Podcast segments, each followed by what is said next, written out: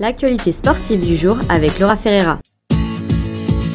Bonjour tout le monde, j'espère que votre début de semaine se passe bien. Du côté du tennis, les compétitions continuent maintenant en place au tournoi de la Cincinnati. La Canadienne Leila Fernandez a été éliminée dès son premier tournoi, une défaite de 6 à 4 et 7 à 5 face à son adversaire russe Ekaterina Alexandronova.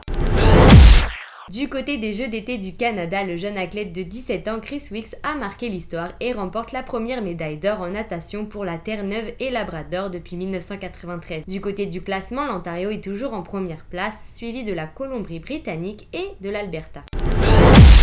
Au football, la France a éliminé le Canada hier à la Coupe du Monde féminine des moins de 20 ans. Les Canadiennes avaient le dessus sur le match mais ont fini par s'incliner 3 à 1. Pour rappel, la Coupe du Monde commence le 20 novembre jusqu'au 18 décembre. Une Coupe du Monde bien attendue pour les supporters car elle signe la dernière Coupe du Monde des grands joueurs comme Cristiano Ronaldo et Lionel Messi. Alors préparez votre maillot pour la grande fête du football. Une triste nouvelle vient de tomber, la championne de ski alpiniste Adèle Miloz est décédée à l'âge de 26 ans, après une chute fatale en pleine ascension du Mont Blanc. Alors qu'elle escaladait le massif du Mont Blanc, Adèle Miloz a été victime d'une chute qui lui a coûté la vie.